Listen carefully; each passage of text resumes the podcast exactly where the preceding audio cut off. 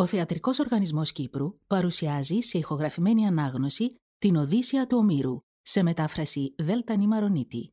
Τη ραψοδία Λάμδα διαβάζει η ηθοποιός Ανίτα Σαντορινέου.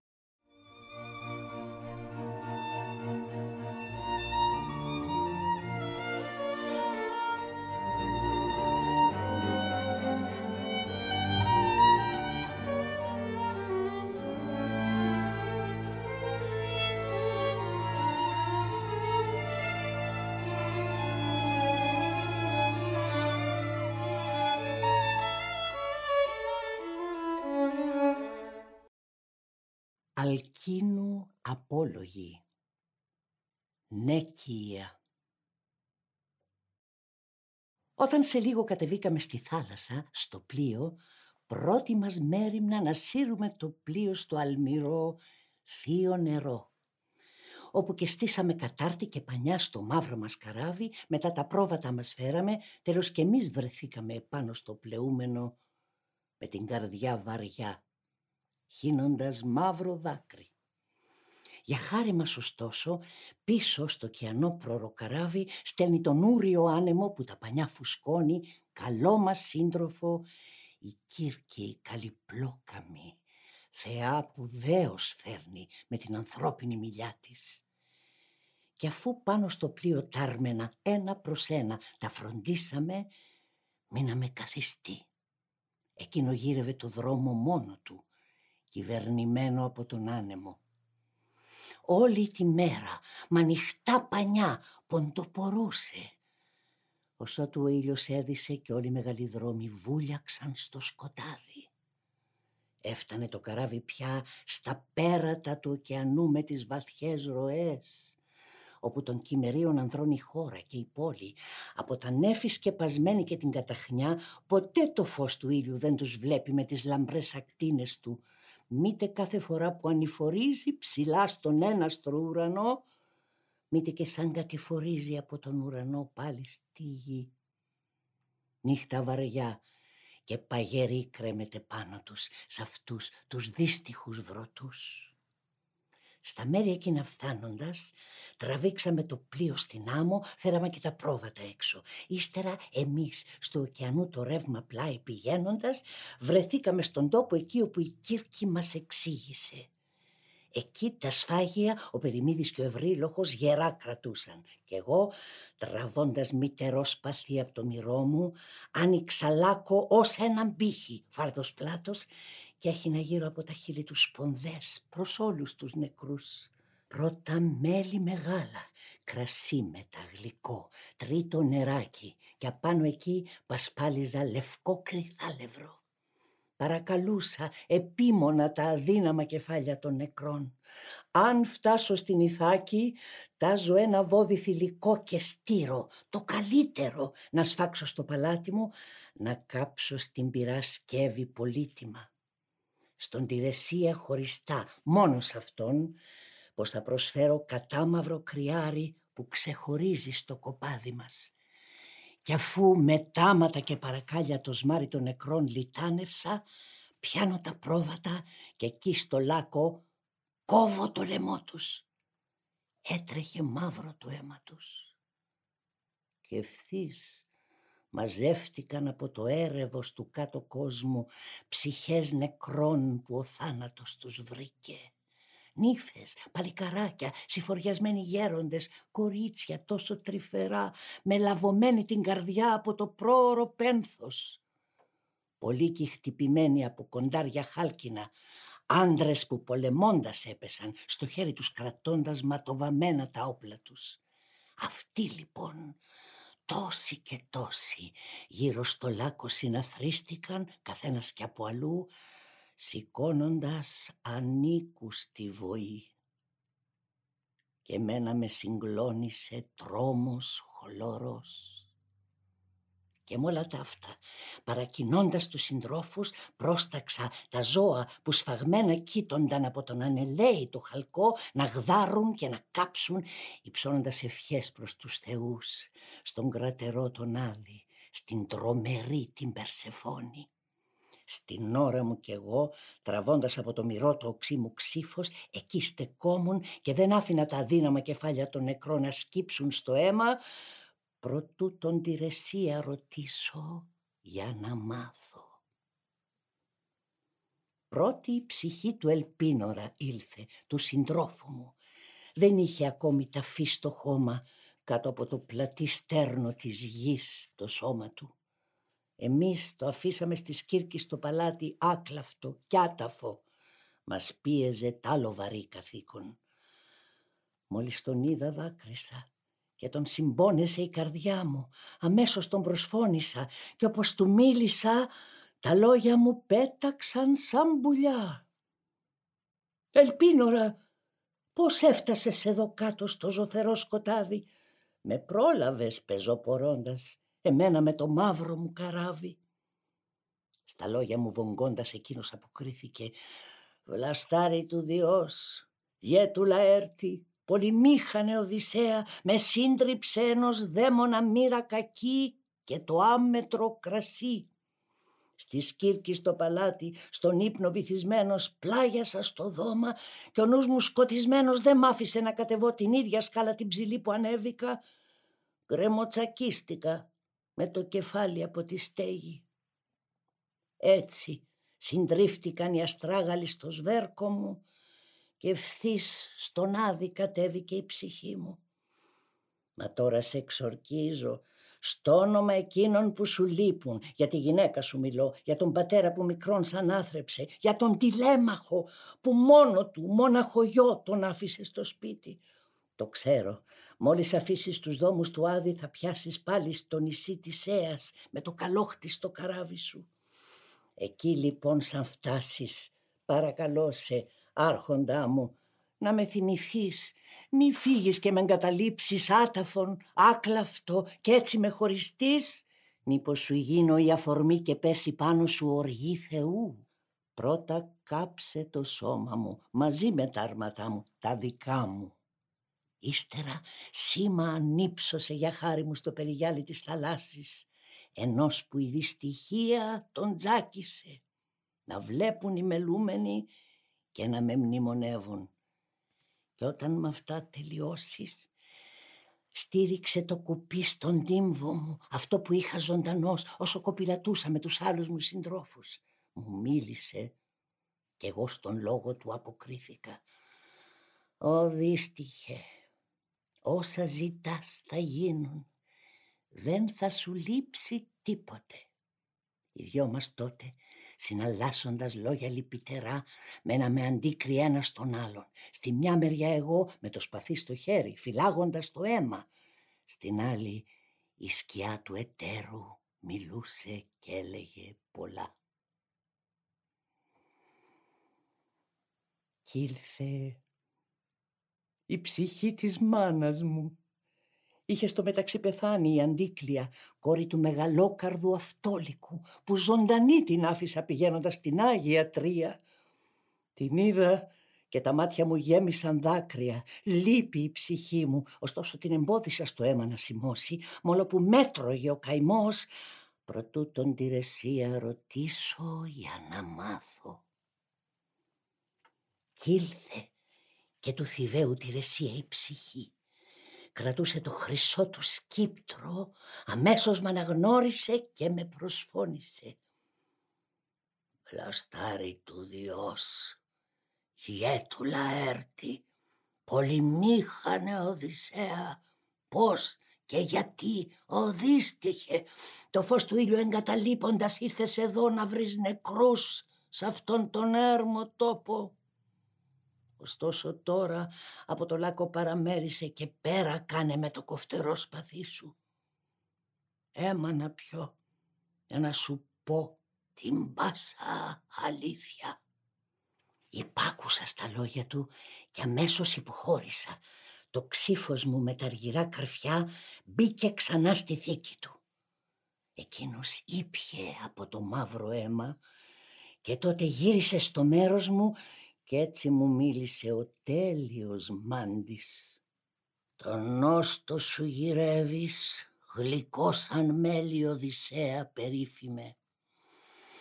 Όμως κάποιος Θεός θα σου σταθεί στον δρόμο σου φραγμός γιατί δεν το πιστεύω πως θα ξεχάσει ο κοσμοσύστης εκείνη την οργή που άναψε μέσα του όταν χολώθηκε μαζί σου που τύφλωσε στον ίδιο του τον γιο.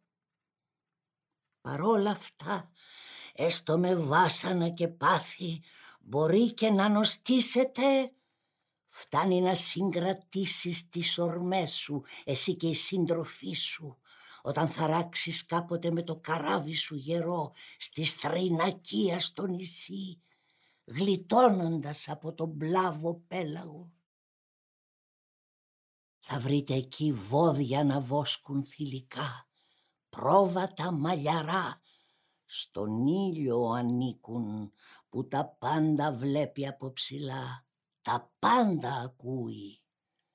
Αν ίσως και δεν τα πειράξεις στον νόστο σου προσιλωμένος, μπορεί, έστω με βάσανα και πάθη, να φτάσετε και στην Ιθάκη.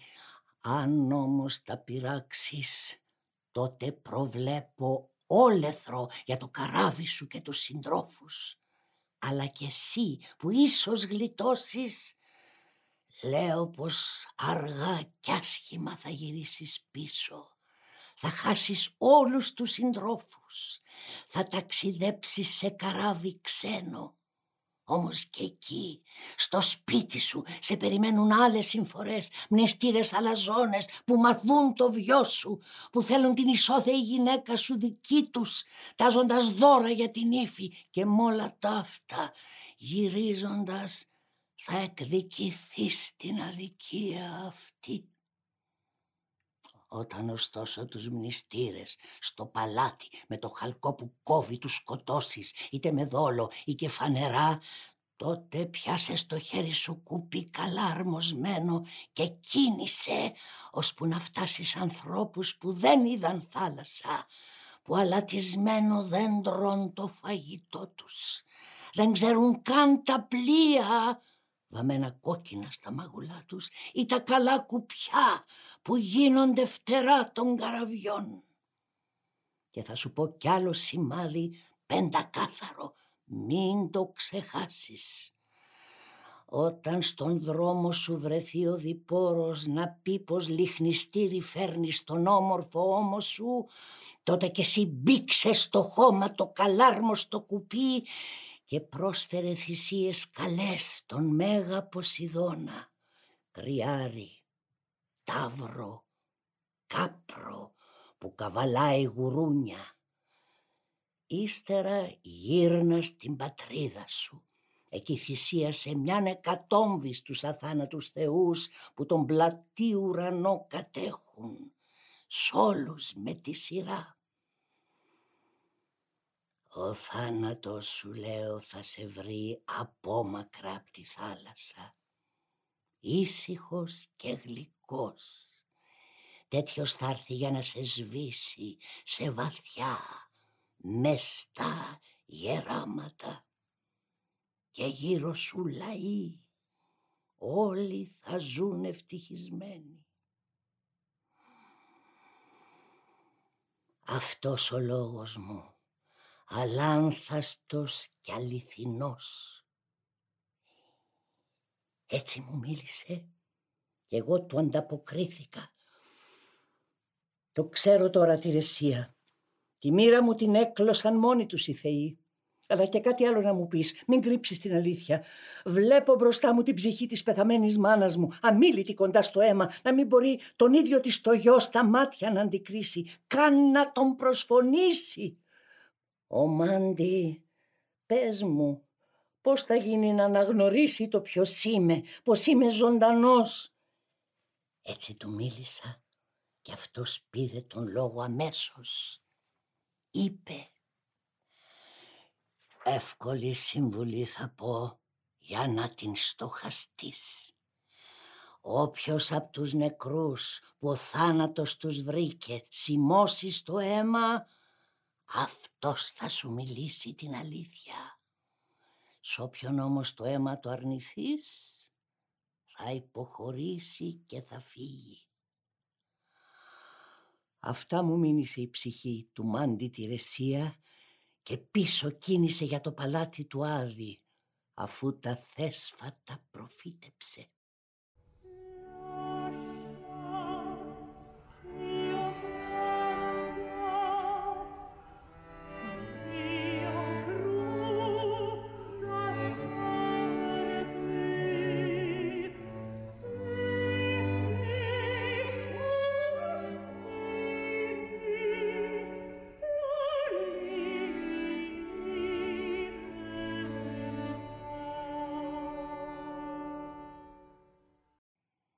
Όσο για μένα ακίνητος στεκόμουν. Οπότε η μάνα μου πλησίασε, ήπιε το μαύρο αίμα και αμέσως μ' αναγνώρισε, ολοφυρώμενη πήρε να μου μιλά και πέταξαν τα λόγια της σαν τα πουλιά. «Γέ μου, πώς ήρθες ζωντανός σε αυτό το ζωφερό σκοτάδι, δύσκολος ζουν να δουν τον κόσμο μας και πώς; Μεγάλοι μας χωρίζουν ποταμοί, φρικτά νερά, ο ίδιος ο ωκεανός που ένας πεζός δεν τον μπορεί να τον περάσει εκτός κι αν έχει πλοίο ακαταμάχητο. Ή μήπως έρχεσαι στον κάτω κόσμο από την τρία, χρόνια ολόκληρα παραδαρμένος με το καράβι σου και τους συντρόφους σου. Ίσως δεν πήγες στην Ιθάκη καν. Δεν είδες τη γυναίκα σου, στο αρχοντικό σου. Ρωτούσε εκείνη και εγώ της αποκρίθηκα. Μάνα, το χρέος με έφερε κάτω στον Άδη, χρησμό γυρεύοντας από το θηβαίου τη ρεσία την ψυχή. Όχι, ακόμη δεν ακούμπησα τον Αχαιόν τη χώρα, μήτε και πάτησα το χώμα της πατρίδας. Χρόνια πολλά παραδαρμένος, στη συμφορά μου βυθισμένος ζω, αφότου Τότε στην αρχή κινούσα τον θεϊκό αγαμέμνονα ακολουθώντας και βρέθηκα στο ήλιο με τις καλές φοράδες τους τρώες να πολεμώ. Άλλο γυρεύω τώρα να μου πεις μην κρύψεις την αλήθεια. Ποια μοίρα τάχα να σε δάμασε αμήλικτου θανάτου. Αρρώστια που δεν έχει τελειωμό η Άρτεμη που ξέρει πυκνά τα βέλη της να ρίχνει, σε βρήκε και σε σκότωσε. Πες μου ακόμη και για τον πατέρα μου, τον γιο μου που εγκατέλειψα. Τη βασιλεία μου κρατούν ακόμη εκείνοι ή μήπως κιόλας έπεσε σε ξένα χέρια που λένε πως πια δεν θα γυρίσω πίσω. Πες και για τη γυναίκα που παντρεύτηκα. Μίλησε για το φρόνημα και τη βουλή της. Στέκει στο πλάι του γιού της φύλακα σταθερός των αγαθών μου ή μήπως την πήρε κιόλας άλλος στο κρεβάτι του από τους αχαιούς ο πιο καλός και ωραίος. Αυτά τη ρώτησα και ευθύς μου απάντησε η σεβαστή μου μάνα. Ησύχασε. Εκείνη μένει εκεί και κάνει υπομονή στο σπίτι σου κλεισμένη. Στη θλίψη σβήνουν χάνονται οι μέρες όλες κι όλες τις οι νύχτες. Πνίγεται στο κλάμα για τη βασιλική τιμή σου. Όχι, κανείς ακόμη δεν την άρπαξε. Ήσυχος ο τηλέμαχος, ορίζει τα μετόχια και στα τραπέζια παίρνει άρτιο το μερτικό του, όπως ταιριάζει σ' όποιον το δίκιο κρίνει και μοιράζει, γιατί ακόμη όλοι τον καλούν όσο για τον πατέρα σου. Αυτός αδιάκοπα μένει έξω στα χωράφια. Δεν κατεβαίνει πια στην πόλη. Δεν έχει να πλαγιάσει καλοστρωμένη κλίνη με φλοκάτες, σεντόνια αστραφτερά. Σαν βαρύ χειμωνιάσει, κοιμάται στο υποστατικό μαζί με δούλους, κατά γης, πλάι στη φωτιά, ντυμένος στα κουρέλια του. Όταν καλοκαιριάζει πάλι, έρχεται ο θέρος, με στόνουν οι καρποί, τότε παντού, όπου βρεθεί, στους κήπους, σε πλαγιές και αμπέλια, μαζεύει τα πεσμένα φύλλα και κουρνιάζει ταπεινά. Κοίταται εκεί, περίλυπος, το πένθος μέσα του μέρα τη μέρα μεγαλώνει, ποθώντας το δικό σου νόστο και τον βαραίνουν τα γεράματα. Έτσι και μένα χάθηκε η ζωή μου. Έτσι με βρήκε ο θάνατος. Όχι, μες στο παλάτι δεν με πέτυχε η θεά που σημαδεύοντας καλά βρίσκει παντού το στόχο της. Δεν πήγα από τα πυκνά δικά της βέλη, μήτε και έπεσε πάνω μου αρρώστια μισητή, αυτή που μαραζώνει το κορμί του ανθρώπου και βγάζει την ψυχή του. Μόνο ο πόθος μου για σένα, το ξύπνιο σου μυαλό, λαμπρέ μου Οδυσσέα, για την ευγενική σου καλοσύνη, αυτά μου στέρισαν τη γλύκα της ζωής. Τόσα μου είπε, όμως κι εγώ, μέσα μου ταραγμένος, θέλησα τον ίσκιο της να αγκαλιάσω της πεθαμένης μάνας μου. Όρμησα τρεις φορές, ποθώντας να τη σφίξω επάνω μου και τρεις φορές μέσα από τα χέρια μου, σαν τη σκιά, σαν όνειρο, μου πέταξε. Κάθε φορά και πιο πολύ Έσφαζε ο πόνος στην καρδιά μου, ώσπου της μίλησα φωνάζοντας με λόγια που πετούσαν σαν πουλιά. «Μάνα μου, πώς δεν στέκεις να σε πιάσω που σε λαχταρώ; Έλα και εδώ στον άδει δένοντας χέρια να σφιχταγκαλιαστούμε οι δυο μας. Παρηγοριά να βρούμε στο φρικτό μας θρήνο. Εκτός κι αν η αγέροχη η μόνο τον άδειο νίσκιο σου μου στέλνει να οδύρομαι βαριά και πιο πολύ να αναστενάζω. Έτσι της μίλησα και η σεβαστή μου μάνα τότε μου αποκρίθηκε. Αλίμονο, παιδί μου δύσμυρο όσο κανείς άλλος στον κόσμο. Όχι, δεν σαπατάει η Περσεφόνη, η θυγατέρα του Διός. Αυτή είναι η μοίρα των βρωτών. Όταν κάποιος πεθαίνει δεν συγκρατούνε πια τα νεύρα του τις σάρκες και τα κόκαλά του. Όλα τους τα δαμάζει το μένος της πυράς που λαμπαδιάζει. Αφού η ζωή του φύγει και αφήσει τα λευκά του οστά. Μόνο η ψυχή πάει, πέταξε, σαν όνειρο και φτερουγίζει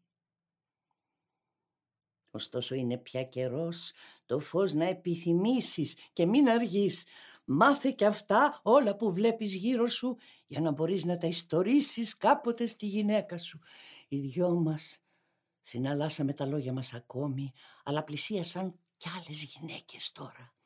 Η φημισμένη Περσεφόνη της παρότρινε, όσες υπήρξαν σύζυγοι και θυγατέρες διάσημων ηρώων. Εκείνες γύρω από το μαύρο αίμα σμάρισι να θρίστηκαν και αναρωτήθηκα εγώ πώς να τις ξεχωρίσω και κάθε μια να τη ρωτήσω. Και όπως το συλλογίστηκα αυτή η απόφαση μου φάνηκε η καλύτερη. Το κοφτερό σπαθί τραβώντας από το σφιχτό μερί μου δεν άφησα να πιούν το μαύρο αίμα όλες μαζί. Έτσι, με τη σειρά, η μια πίσω από την άλλη, πίνοντας αίμα, το γένος της εξιστορούσε και εγώ τις ρώτησα όλες.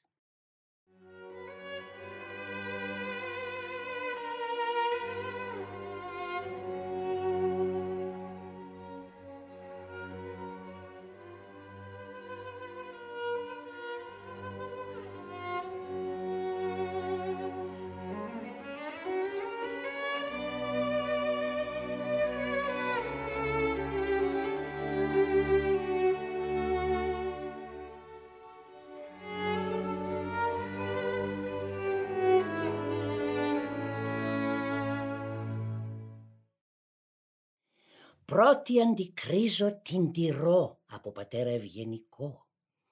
Είπε πως είναι του Σαλμονέα η θυγατέρα, που κανένα ψεγάδι δεν του βρίσκεις.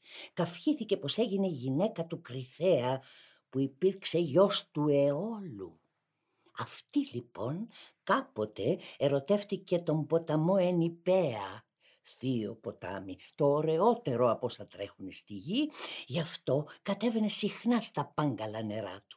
Εκεί μια μέρα με την όψη του ενιπέα ο Ποσειδώνας που τη γη σαλεύει μαζί της πλάγιασε στις εκβολές του ποταμού που στροβιλίζονται. όπου ένα κύμα πορφυρό λες κι ήταν όρος κυρτώθηκε και τους περίζωσε κρύβοντας τον Θεό και τη θνητή γυναίκα. Έτσι της έλυσε της Παρθένιας στη ζώνη αφού πρώτα τη βήθησε στον ύπνο. Και όταν τα έργα της αγάπης ο Θεός συντέλεσε, της πιάνει τρυφερά το χέρι και την προσφώνησε μιλώντας «Χαρά, γυναίκα, ο έρωτας μου». Και όπως ο χρόνος θα κυλά, σου μέλεται να ξεγεννήσεις τέκνα λαμπρά γιατί δεν μένουν άκαρπα των αθανάτων τα αγκαλιάσματα. Δική σου από εκεί και πέρα η φροντίδα της ανατροφής τους. Και τώρα πήγαινε στο σπίτι, αλλά να μην προδώσεις το όνομά μου. Είμαι εγώ, ο κοσμοσύστης Ποσειδών, που πλάγιασα μαζί σου. Έτσι της μίλησε και ευθύς βυθίστηκε κάτω από το κύμα της θαλάσσης. Εκείνη, γκαστρωμένη, γέννησε στην ώρα της. Φέρνει στον κόσμο τον Πελία και τον Νιλέα, δυο γιους γενναίους που υπηρέτησαν και δυο το Δία. Ο ένας, ο Πελίας, κατοικούσε απλόχωρα στην Ιολκό με τα πολλά βοσκήματα. Στην πύλο την αμουδερή ο Νιλέας. Η άλλη γη της, της βασιλικής γυναίκας, ήσαν απ' τον Κρυθέα. Έσον και φέρεις ο αμυθάων, μαχητής περίλαμπρος με το άλογό του. Είδα μετά την Αντιόπη, κόρη του Ασοπού, καφιόταν πως κοιμήθηκε στου Δία την αγκάλη και γέννησε μαζί του τους δυο γιους, Ζήθο και Αμφίωνα, που πρώτοι θεμελίωσαν τη θύβα την επτάπηλη και την επίρχωσαν με τύχη, γιατί δεν ήταν φρόνιμο να κατοικούν πόλη ατύχιστη, τη θύβα την απλόχωρη, όσοι κι αν είχαν δύναμη. Είδα και την Αλκμίνη, γυναίκα του Αμφιτρίωνα, μάνα του Ηρακλή, φρασί και ατρόμητου σαν το λιοντάρι, όταν ο Μέγας Ζεύς την πήρε στην αγκάλη του. Είδα και τη Μεγάρη, του κρατεού κρέοντα θυγατέρα. Αυτήν την πήρε τέρι του ο γιος του αμφιτρίωνα, ακάματος και αδάμαστος. Είδα του ειδίποδα τη μάνα, την όμορφη επικάστη που έκανε πράξη ανήκουστη, δίχως ο νους της να το ξέρει, σμίγοντας με τον ίδιο της τον γιο Αμέσως όμως οι θεοί φανέρωσαν τα ανώσια έργα και ο κόσμος βούηξε. Παρόλα αυτά εκείνος ξέμεινε στη λατρευτή του θύβα, συφοριασμένος των καδμίων βασιλιάς, δέσμιος της φρικτής βουλής των αθανάτων. Εκείνη όμως πέρασε στον Άδη άσπλα χνοφύλακα στις κάτω πύλες αφού πρώτα σε μια θηλιά κρεμάστηκε δένοντας το μακρύ σκηνή από την ψηλή οροφή της κάμαρης της. Η απελπισία την έπνιξε. Άφησε ωστόσο και σε εκείνον κληρονομιά πόνους πολλούς όσοι απαιτούν να πέσουν πάνω του οι ερηνίες της μητέρας.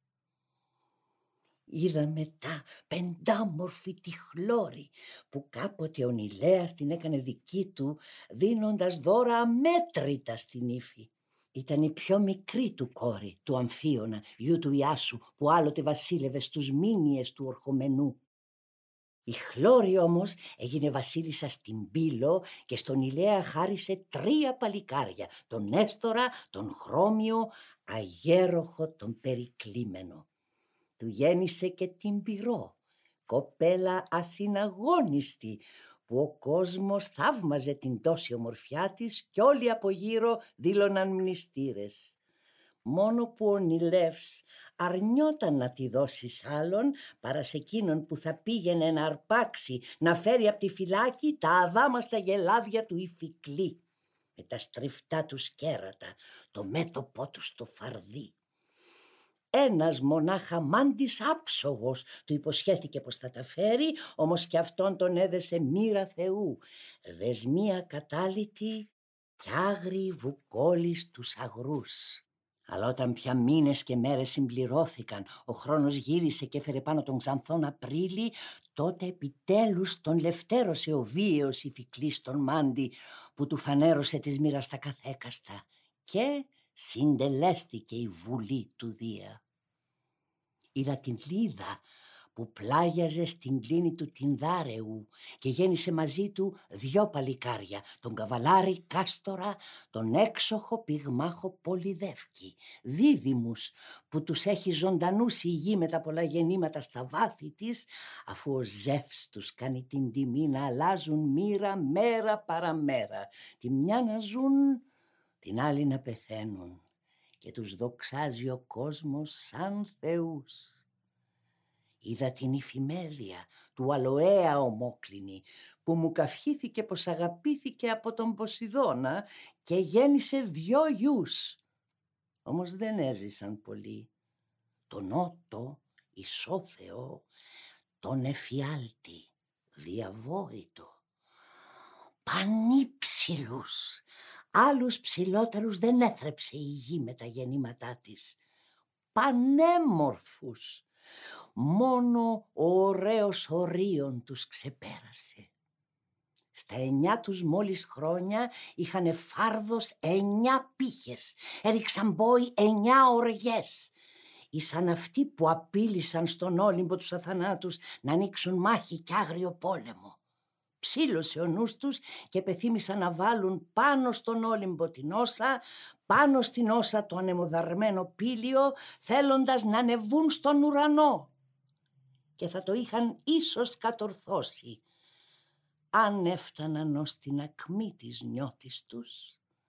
Αλλά τους πρόλαβε ο γιος του Δία γέννημα της καλύκομης λιτός και τους αφάνισε τους δυο με μιας προτού το χνούδι ανθίσει κάτω από τους κροτάφους προτού σκεπάσουν με σγουρά τα μαγουλά τους.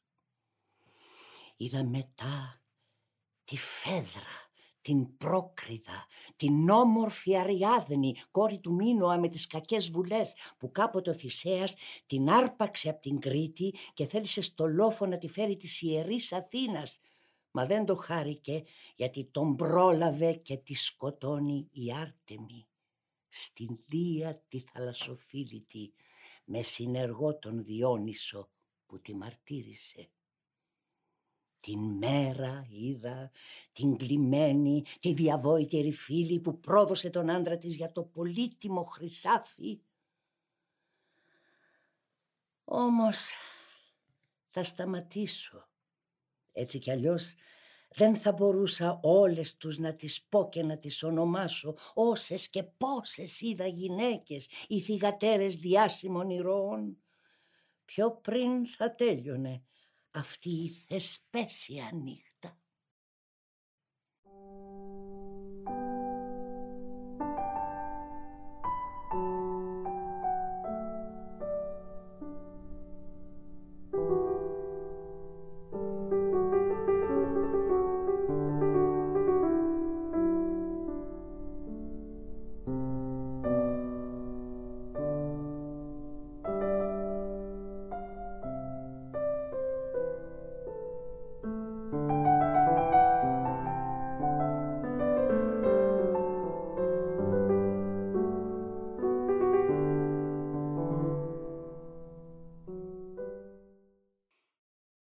Ώρα λοιπόν να κοιμηθούμε. Ή κατεβαίνω στο γρήγορο καράβι πλάι στους συντρόφους, εκτός κι αν με κοιμήσετε εδώ.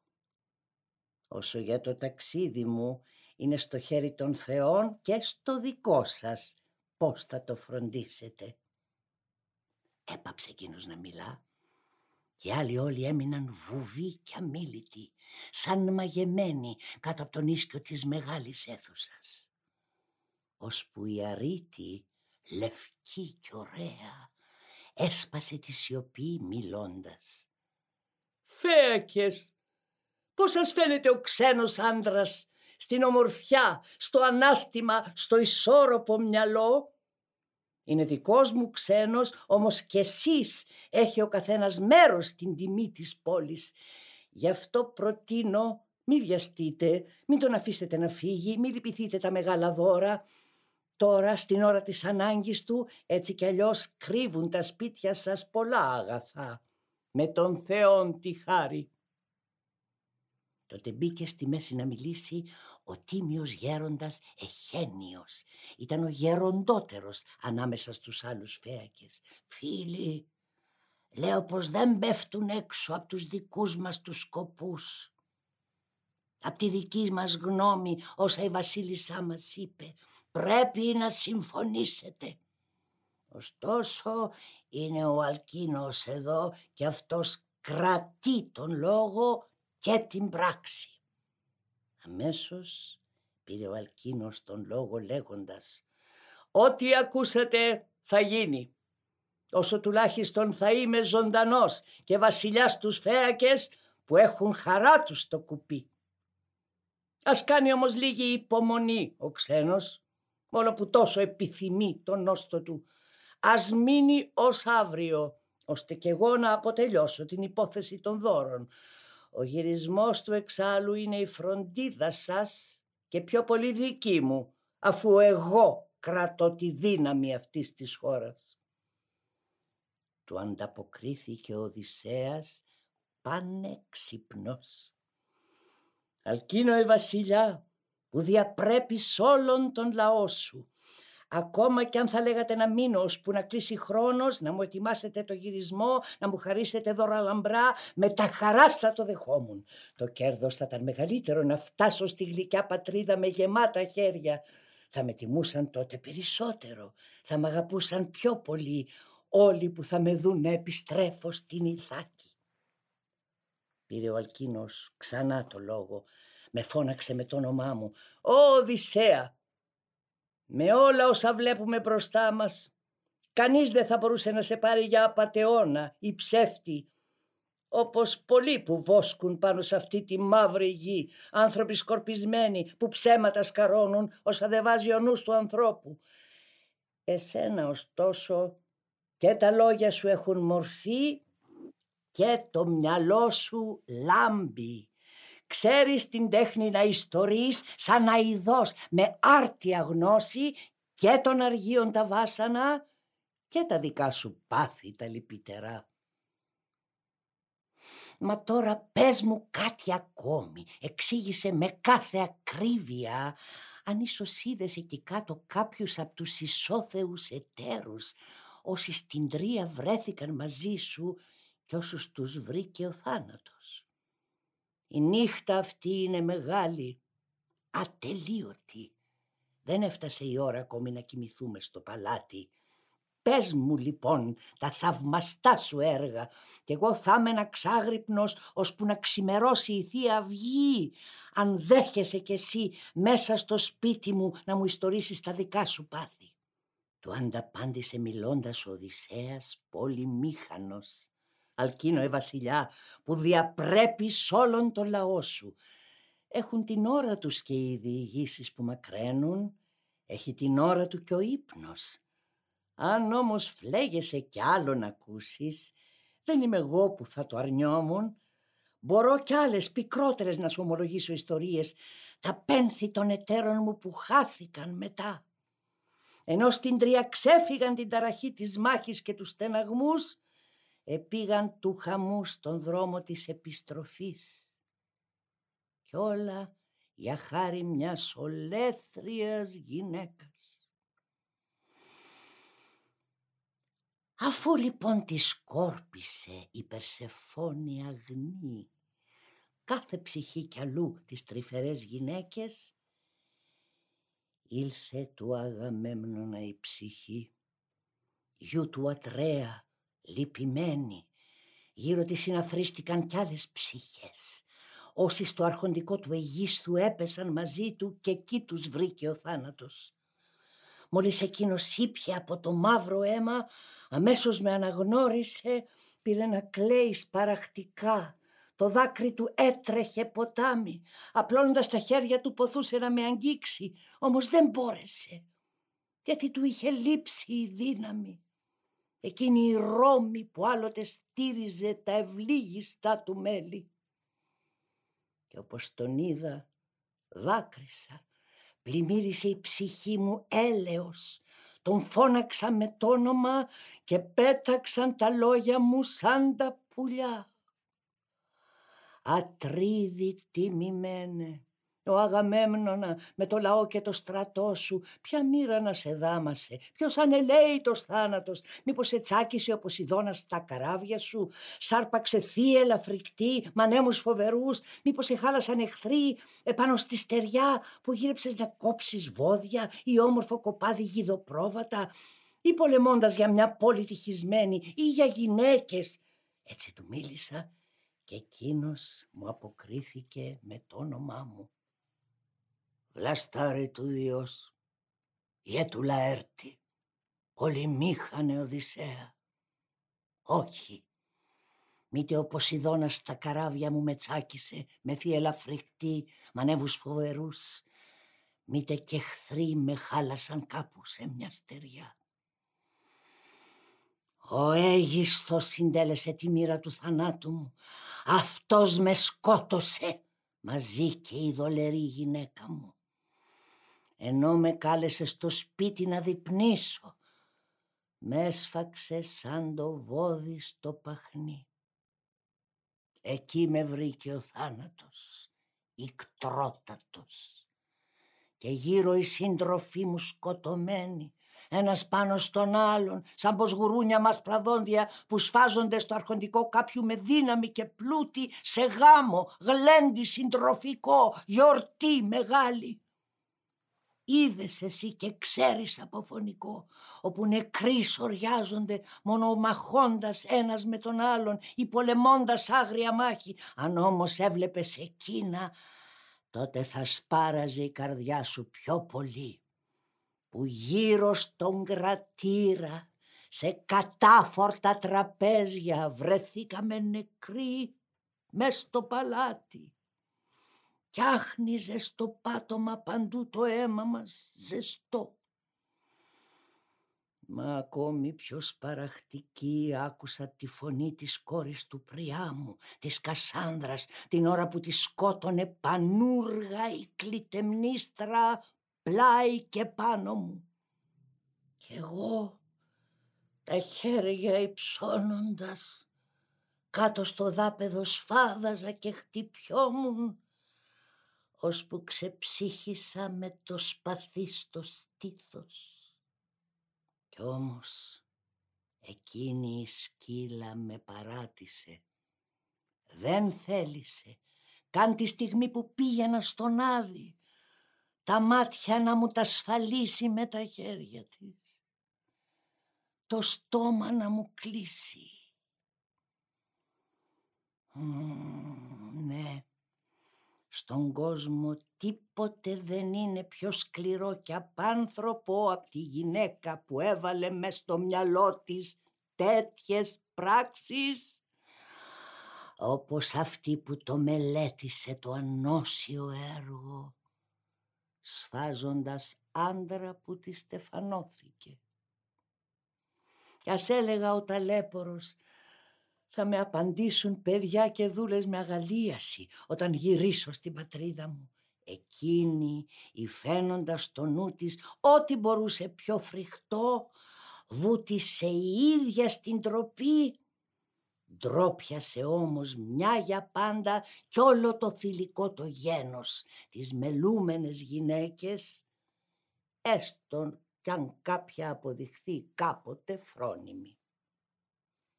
Έτσι μου μίλησε και εγώ πήρα τον λόγο λέγοντας «Αλίμονο, πόσο το γένος του Ατρέα ο Δίας που το μάτι του βλέπει μακριά το μίσησε εξ αρχής θανάσιμα με τις βουλές των γυναικών.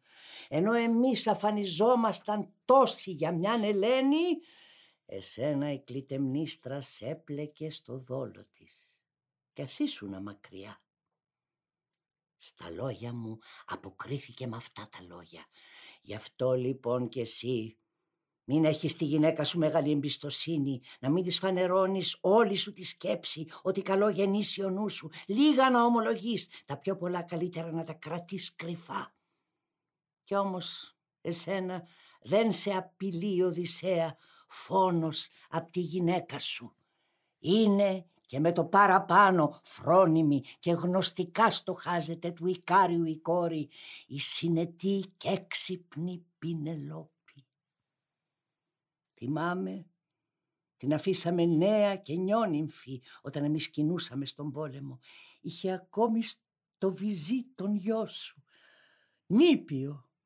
Τώρα και αυτός θα έχει μεγαλώσει θα κάθεται με τους μεγάλους, καλότυχος, γιατί μπροστά του θα τον βρει ο πατέρας του γυρίζοντας, αλλά και εκείνος θα πέσει στην αγκάλη του πατέρα του, όπως το θέλει η καλή περίσταση. Μόνο εμένα η γυναίκα μου δεν μ' άφησε να τον χαρούν τα μάτια μου τον γιο μου. Πρόλαβε και με σκότωσε. Έχω όμως κι άλλο να σου πω και να το στοχαστείς καλά. Κρυφά Ποτέ στα φανερά να μην αράξεις τη γλυκιά πατρίδα το καράβι σου, γιατί πιστές γυναίκες δεν υπάρχουν πια. Και τώρα απάντησέ μου λέγοντας όλη την αλήθεια. Αν ίσως κάπου ζωντανός, ακόμη ακούγεται κι ο γιος μου ή στον Ορχομενό ή και στην Πύλο την Αμουδερή, μπορεί στη Σπάρτη την Ευρύχωρη, στο πλάι του Μενελάου. Λέω πως δεν πέθανε ο Ορέστης μου πάνω στη γη. Στο ερώτημα του εγώ ανταπάντησα με αυτά τα λόγια. Ατρίδη, τέτοια μη ρωτάς. Δεν ξέρω αλήθεια τίποτε, αν ζει εκείνος ή αν πέθανε. Κακό όποιος βγάζει από το στόμα του λόγια του ανέμου οι δυο μας συναλλάσσοντας τα πικραμένα λόγια μας. Εκεί στεκόμαστε στη λύπη μας δοσμένη στο δάκρυ μας πνιγμένη. Και τότε Ήλθε του Αχιλέα η ψυχή, γιου του Πηλέα και του Πατρόκλου η ψυχή και του άψογου Αντιλόχου και ακόμη του Έαντα που υπήρξε ο Άριστος στην όψη, στο παράστημα ανάμεσα στους άλλους Δαναούς με μόνη εξαίρεση τον Αχιλέα. Αμέσως μ' αναγνώρισε του Αιακίδη η ψυχή, ασυναγώνιστου στο τρέξιμο. Ολοφυρώμενη φώναξε το όνομά μου και όπως μου μίλησε, τα λόγια του πετούσαν σαν πουλιά. «Βλαστάρι του Διός, για του Λαέρτη, πολυμήχανε Οδυσσέα, άφοβε, Ποιο άλλο έργο φοβερότερο θα βάλει ακόμη ο νους σου που τόλμησες να κατεβείς στον Άδη όπου νεκροί μονάχα κατοικούν δίχως το νου τους πια είδωλα και σκιές βρωτών που έχουν πεθάνει. Έτσι μου μίλησε και εγώ του αποκρίθηκα με το όνομά του. «Ω Αχιλέα, του Πηλαία γε, ο πρώτος και ο καλύτερος των Αχαιών, Ήλθα γυρεύοντας τον Τηρεσία, μήπως μου δώσει κάποια συμβουλή το πώς θα φτάσω στην τραχιά νηθάκη. Γιατί δεν ζήγωσα ακόμη στη δική μας γη, δεν πάτησα το χώμα της πατρίδας. Με δέρνει πάντα το κακό. Εσένα όμως, Αχιλέα, κρίνω πως δεν υπάρχει άλλος σου ευτυχέστερος, ούτε από όσους έζησαν στο παρελθόν, μήτε από εκείνους που θα έρθουν στο μέλλον. Αφού και ενώσο ζούσες, όλοι μας ετοιμούσαμε σαν να σου να θεός η αργή, αλλά και εδώ που βρίσκεσαι με τους νεκρούς, μένει μεγάλη η δύναμή σου. Γι' αυτό, Αχιλέα, μη θλίβεσαι και μη πικραίνεσαι πολύ στο θάνατό σου. Σ' αυτά τα λόγια μου Εκείνος ανταπάντησε μιλώντας. «Μη θες να με παρηγορήσεις για το θάνατό μου, Οδυσσέα γενναίε. Θα προτιμούσα πάνω στη γη να ζούσα κι ας ξενοδούλευα σε κάποιον άκληρο πια που να μην έχει και μεγαλοβιός παρά να είμαι ο άρχοντας στον κάτω κόσμο των νεκρών. Όμως αυτά ας τα αφήσουμε και πες μου κάτι για τον ακριβό μου γιο Μπήκε στον πόλεμο πρώτος τους πρώτους ή μήπως όχι. Μίλα μου όμως και για τον ευγενικό Πηλαία. αν κάτι ξέρεις και έμαθες. Κρατεί ακόμη την τιμή στους τόσους μυρμιδόνες ή μήπως ατιμάζεται στη Φθία και την Ελλάδα καθώς τα γυρατιά τον τζάκισαν και του κόψαν χέρια και πόδια. Γιατί δεν είμαι εγώ κοντά να του παρασταθώ αφού δεν βλέπω πια το φως του ήλιου. Τέτοιος και όπως κάποτε στις τρία στον κάμπο σκότωνα σοριδών γενναίους πολεμιστές να σώσω τους αργίους. Αν όπως ήμουν έστω λίγο ανέβαινα στο πατρικό μου σπίτι Κάποιοι έτσι κι αλλιώς θα νιώθαν φρίκι με το μένος μου, τα ανίκητά μου χέρια, όσοι εκείνον τώρα τον κρατούν και βία τους στερούν την νόμιμη τιμή. Στο ερώτημα του εγώ αποκρίθηκα μιλώντας. Λυπάμαι που δεν ξέρω να σου πω κάτι για τον πατέρα σου, τον ανεπίληπτο πηλαία. Αλλά για το παιδί τον ακριβό σου νεοπτόλεμο θα ακούσεις από το στόμα μου όπως το ζήτησες ακέραιη την αλήθεια. Μόνος μου σε καράβι ισόρροπο και κύλο τον έφερα από τη Σκύρος στους άλλους αχαιούς εκεί που ωραία αρματωμένοι πολεμούσαν. Κάθε φορά λοιπόν που αποφασίζαμε γύρω από τις τρία στο κάστρο Πάντοτε εκείνος έπαιρνε τον λόγο πρώτος και η γνώμη του δεν αστοχούσε. Μόνο ο Ισόθεος Νέστορ και εγώ, νομίζω, υπερτερούσαμε. Αλλά και στο πεδίο της μάχης, όταν οι αχαιοί τους Τρόες πολεμούσαμε, ποτέ δεν ξέμεινε μέσα στο πλήθος, στο σωρό των άλλων. Έτρεχε και έβγαινε πολύ μπροστά, η ορμή του δεν υποχωρούσε σε κανένα και σκότωνε πολλούς στην άγρια μάχη.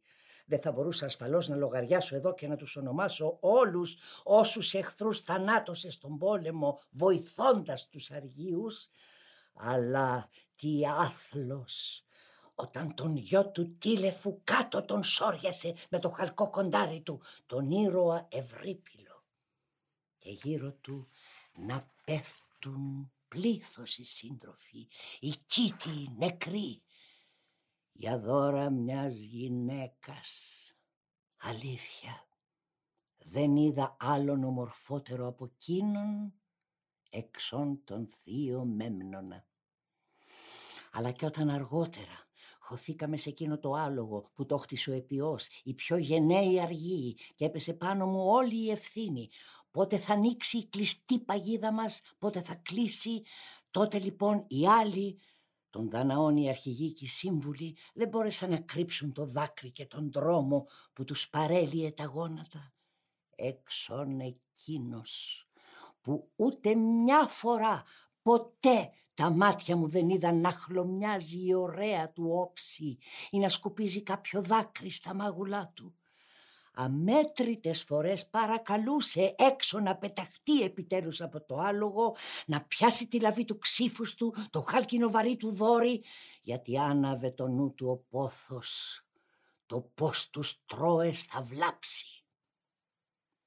Αλλά και τότε πια που πήραμε την πόλη του Πριάμου, το ψηλό της κάστρο, αυτός αφού μοιράστηκε λία και έπαθλο λαμπρό, αμέσως το καράβι ανέβηκε απείραχτος.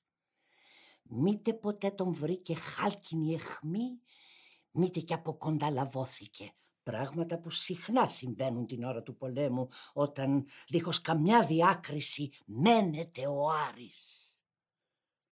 Ακούγοντας τον λόγο μου, πήρε να απομακρύνεται του Εακίδη η ψυχή που δεν τον έφτανε άλλοτε κανείς το τρέξιμο ανοίγοντας μεγάλο βήμα προς το ασφοδελό λιβάδι με μια χαρά περήφανη μόσα του ιστόρισα για το λαμπρό του παλικάρι.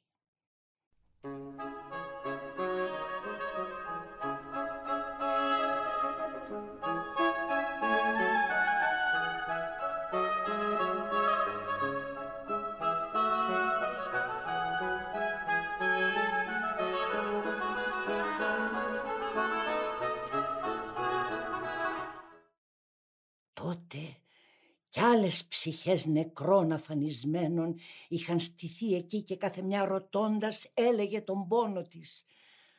Μόνο η ψυχή του τελαμόνιου έαντα κρατούσε απόσταση. Βαριά οργισμένη ακόμη με την νίκη μου, τη νίκη που εγώ την νίκησα όταν η δίκη εκείνη έγινε στα πλοία το ποιος θα πάρει τα όπλα του Αχιλέα. Την όρισε η σεμνή του μάνα, τον τρών θυγατέρες και Αθηνά παλάδα.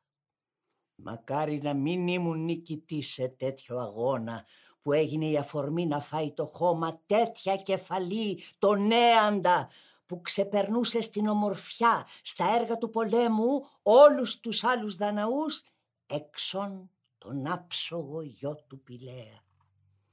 Και με όλα ταύτα τον προσφώνησα, του μίλησα γλυκά, έαντα, του τίμιου τελαμόνα γε, δεν έμελες αλήθεια, μήτε νεκρός να λησμονήσεις την οργή μαζί μου για εκείνα τα καταραμένα όπλα που οι θεοί τα ρίξανε στη μέση να φέρνουν στους αργίους συμφορά. Αφού αφανίστηκες εσύ, ο πύργος μας, και εμείς οι Αχαιοί θρηνήσαμε για το χαμό σου όσο και για τον ακριβό Αχιλέα, γιο του Πηλαία και ακόμη σε θρηνούμε. Ένοχος όμως άλλος δεν βρίσκεται κανείς εξονοδίας που μίσησε θανάσιμα στρατό και μαχητές των Δαναών. Αυτός σε σφράγισε και σένα με τη μοίρα του θανάτου. Αλλά γενναίε τώρα σύγκλινε, άκουσε τη φωνή του λόγου μου, δάμασε πια το μένος σου και τον περήφανο θυμό σου. Έτσι του μίλησα Εκείνος όμως δεν απάντησε. Δεν είπε λέξη. Αμίλητος προχώρησε μαζί με τις ψυχές άλλων νεκρών που χάθηκαν στο μαύρο έρευος. Μπορεί ωστόσο, έστω και χολωμένος, να μου μιλούσε ή και να του μιλούσα πάλι εγώ, αλλά δεν μ' άφησε η καρδιά στα στήθη που γύρευε να δει κι άλλες ψυχές νεκρών. Κι αλήθεια είδα τον Μίνωα, γιο του Διός περίλαμπρο, με το χρυσό σκύπτρο στο χέρι να κρίνει στους νεκρούς καθήμενος. Εκείνη γύρω του ορθή ή καθιστή γυρεύοντας το δίκαιο τους από τον Κριτή στο ευρύπηλο παλάτι του Άδη. Τα μάτια μου μετά αντικρίσαν πελώριο τον ορίωνα να τρέχει στο λιμόνι εκεί με τα σφοδίλια πίσω από αγρίμια που είχε σκοτώσει ο ίδιος άλλοτες σαπάτι τα όρη στο χέρι του κρατώντας ρόπαλο ολοχάλκινο ποτέ να μοιραγίζει. Κι είδα μετά τον Τιτιό, τον τόσο τιμημένο γιο της γης τώρα να κοίται κατά γης, να πιάνει ως και εννέα πλέθρα. Αριστερά δεξιά δυο γήπες να τους στέκουν και να του τρών το σκότι βαθιά ως τη ρίζα. Και ασάλευτος εκείνος, ανήμπορος να πολεμήσει με τα χέρια του.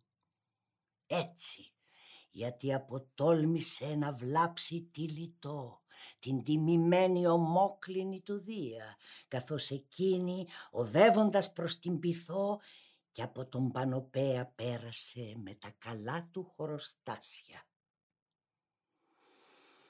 Αντίκρισα μετά τον Τάνταλο, βαριά τυρανισμένο, ορθό μέσα στη λίμνη και το νερό να φτάνει ίσα με το γέννη του να φαίνεται πόσο διψά και όμως να μην μπορεί να πιει. Γιατί κάθε φορά που ο γέροντας έσκυβε με λαχτάρα στο νερό, εκείνο υποχωρούσε και χανόταν. Άνοιγε η γη ανάμεσα στα πόδια του και έδειχνε μαύρο τον βυθό που κάποιος δαίμονας τον έκανε κατάξερο. Και ακόμη υπήρχαν δέντρα ψηλά και φουντωμένα, με καρπούς, να κρέμονται πάνω από το κεφάλι του. Οι αχλαδιές, ροδιές, μιλιές με τα χρυσά τους μήλα, σικές ολόγλικες και καρπισμένα λιόδεντρα. Και με όλα ταύτα, Κάθε φορά που ο γέροντας τα αναζητούσε, ο αγέρας τα συνέπαιρνε, τα σήκωνε ψηλά προς τα ισκιωμένα νέφη.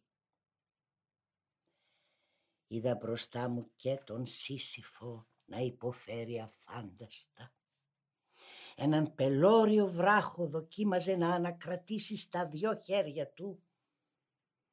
Πιανόταν με πόδια και με χέρια και προσπαθούσε να ανεβάσει τον βράχο στην ανηφοριά. Μόλις ωστόσο έμελε να ξεπεράσει την κορυφή, κάθε φορά τον έπαιρνε το βάρος από κάτω. Ξεδιάντροπος ο βράχος πάλι κατρακυλούσε στο ίσωμα. Εκείνος όμως με το κορμί του τεντωμένο ξανά τον έσπροχνε ψηλά και έτρεχε ποτάμιο υδρότας από τα μέλη του. Τον τύλιγε ως το κεφάλι σκόνη. Ύστερα πρόβαλε και είδαν τα μάτια μου τον ακατάβλητο Ηρακλή. Μόνο τον ίσκιο του, αφού ο ίδιος ζούσε με τους αθάνατους θεούς, χαιρόταν τα συμπόσια τους, έχοντας πλάι του καλήσφυρη την Ήβη, κόρη που την εγέννησαν ο Μέγας Δίας και η Ήρα Χρυσοπέδηλη τριγύρω του νεκροί με την κλαγκή τους, μοιάζοντας με πουλιά που φοβισμένα εδώ και εκεί φτεροκοπούν. Εκείνος όμως, σαν τη μαύρη νύχτα, κρατώντας το δοξάρι του γυμνό, το βέλος στη χορδή, έστρεφε ολόγυρα το βλέμμα του άγριο, σαν έτοιμος κάθε στιγμή να βρει τον στόχο. Γύρω στα στήθη φοβερός ο αορτήρας περασμένος, χρυσός ο τελαμόνας του, όπου τον στόλιζαν εξαίσια έργα, αρκούδες και αγριογούρουνα, λιοντάρια μολάνυχτα τα μάτια και ακόμη σφαγές και μάχες, φόνοι και σκοτωμοί. Όχι, όποιος τεχνίτης φιλοτέχνησε τον τελαμόνα αυτόν και έβαλε εκεί την τόση τέχνη του, δεν θα μπορούσε και κάποιον άλλον να στολίσει. Μόλις μ' αντίκρισαν τα μάτια του, αμέσως μ' αναγνώρισε και όπως ολοφυρώμενος μου μίλησε, τα λόγια του πετούσαν σαν πουλιά. Βλαστάρι του Διός, γέτου Λαέρτη, πολυμήχανε Οδυσσέα, οδύσμηρε, σέρνεις κι εσύ μοίρα κακή επάνω σου, όπως κι εγώ την έζησα βαριά όσο με φώτιζε ακόμη ο ήλιος. Κι αν ήμουν γιος του Δία και εγγονός του Κρόνου, όμως τη συμφορά μου τη φορτώθηκα άπειρη. Γιατί σ' αφέντη δούλεψα πολύ χειρότερό μου που μου παράγγειλε άθλους ασήκωτους. Αυτός είναι που με έστειλε στον κάτω κόσμο κάποτε να φέρω τον σκύλο κέρβερο. Γιατί λογάριασε καλά πως άλλος άθλος πιο βαρύς δεν γίνεται από αυτόν για μένα. Και μ' όλα ταύτα εγώ τον έφερα, από τον Άδη τον ανέβασα, είχα οδηγό μου τον Ερμή, την Αθηνά, τα μάτια λάμποντας, για παραστάτη. Τελειώνοντας, κίνησε προχωρώντας πάλι στα άδυτα του Άδη. Όσο για μένα έμεινα ακόμη εκεί, ασάλευτος, με την ελπίδα να έρθει και κάποιος άλλος από τους μεγάλους ήρωες που χάθηκαν τα χρόνια εκείνα τα παλιά. Κι ίσως μπορούσα να προλάβω, να δω και εκείνους που ήθελα, και τον Θησέα και τον Πυρίθο, τέκνα θεών που η δόξα τα στεφάνωσε. Αλλά πιο πριν μαζεύτηκαν μύρια τα σμήνη των νεκρών, με έναν ανήκουστον αχώ και μένα μέλουσε τρόμος χλωρός. Μήπως μου στείλει το κεφάλι της γοργός, τέρας φρικτό, από τον άδει Περσεφόνη αγέροχη. Γι' αυτό και πάρα αυτά προχώρησα προς το καράβι, δίνοντας τους συντρόφους εντολή να ανέβουν στο πλεούμενο κι αυτοί, να λύσουν τις πριμάτσες και εκείνοι ανέβηκαν και κάθισαν όλοι τους στα ζυγά. Έτσι ομαλά ταξίδευαν του ωκεανού οι ροές στο πλοίο, πρώτα με τα κουπιά, ύστερα μόνο με το